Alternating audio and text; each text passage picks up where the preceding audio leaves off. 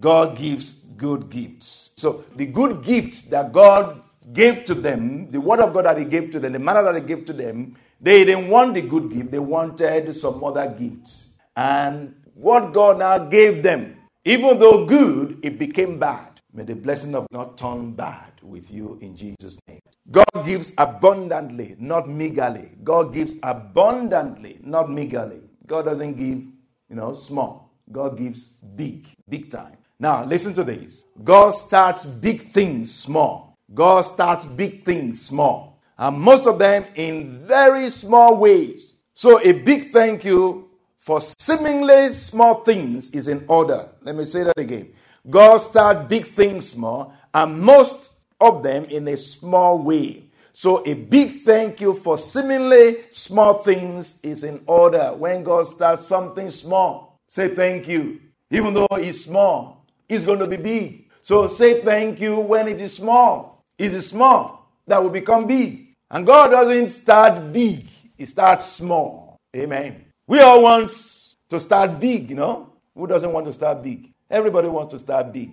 Oh, big time. Want to start big. God doesn't start big. God starts small. God does big things, but He starts small. Always give without remembering, and always receive without forgetting. Always give without remembering.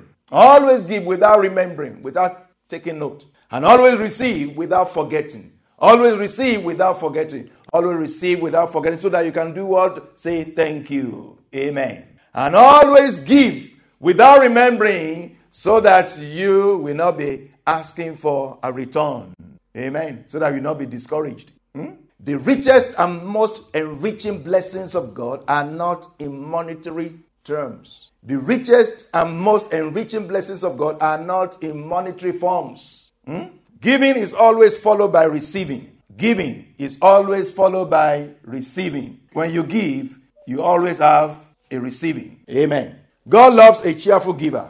That's an easy one. We already talked about that. God loves a cheerful giver. Focus on the pleasure of receiving, not on the pain of giving. Focus on the pleasure of receiving, not on the pain of giving. Hmm?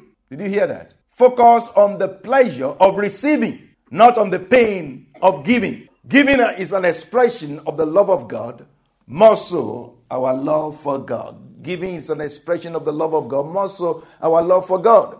Giving is good and does good. Giving does good things. Giving does good things. The value of your giving is not measured by its amount or size. The value of your giving is not measured by its amount or size. You know that the most valuable things don't come in big packages. Huh?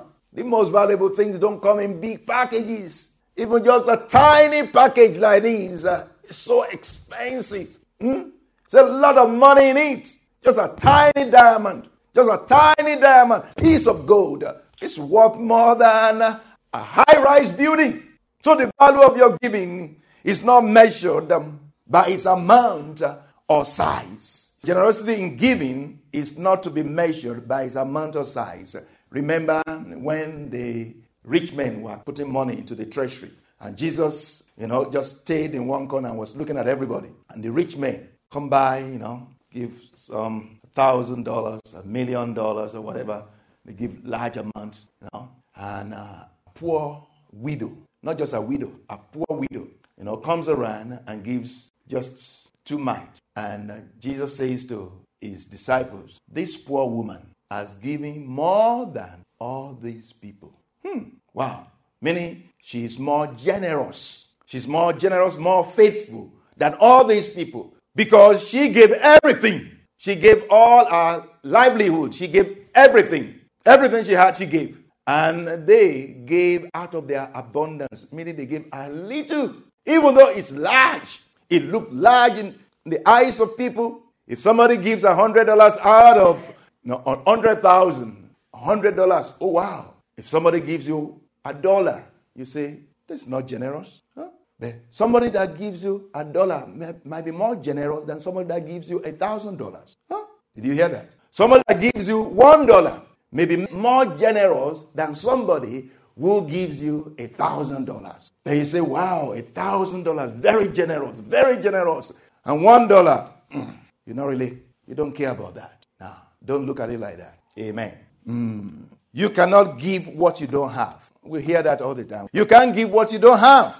And what you have has been given to you, so you can't boast. You cannot give what you don't have, and what you have has been given to you, so you can't really boast. Amen. Thanks be to God for his indescribable gift. That's Second Corinthians 9:15. Again, these are just some truths about giving and some wise words. The Lord has been speaking to us on giving and receiving. It's more blessed to give than to receive. It's more blessed to give than to receive. There are reasons why it is more blessed to give than to receive. Some of these reasons we already touched on, but I want to go over some of them again. There are reasons why it is more blessed to give than to receive. I want to go over some of these reasons. When you give, you make room for more. When you give, you make room for more. So it is more blessed to give than to receive. When you keep what you have,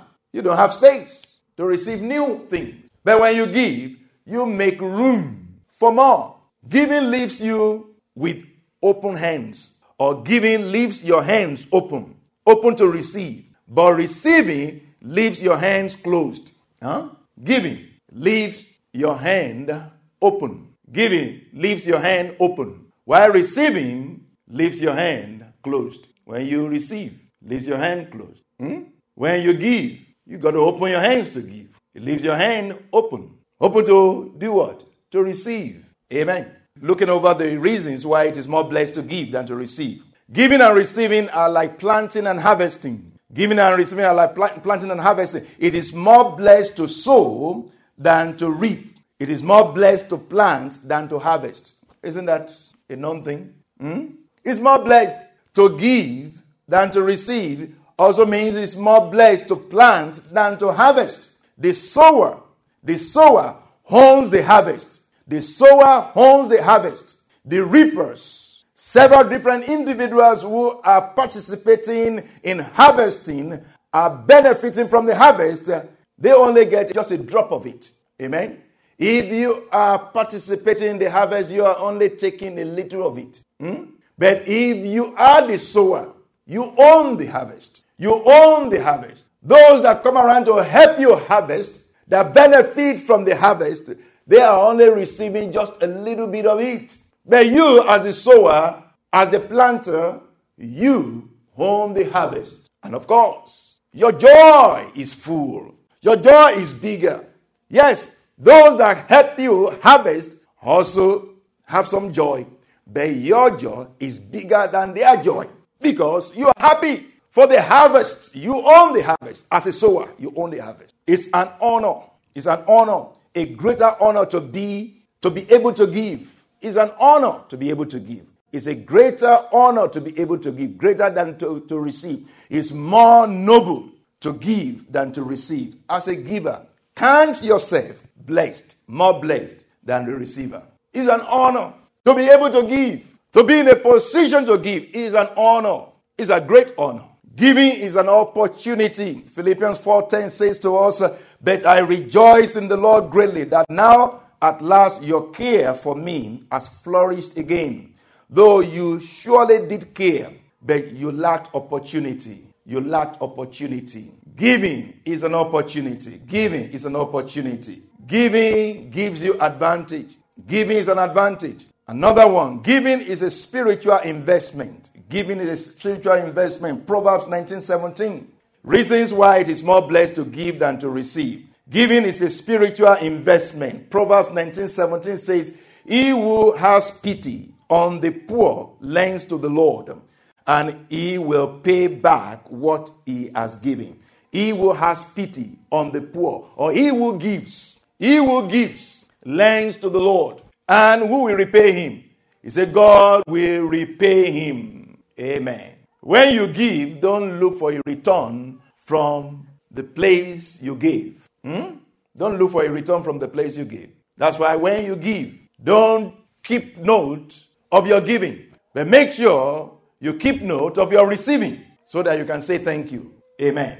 Giving and receiving, it is more blessed to give than to receive. This is what the Lord is talking to us on 2 Corinthians 9 12 to 14. Captures a lot of the reasons why it is more blessed to give than to receive.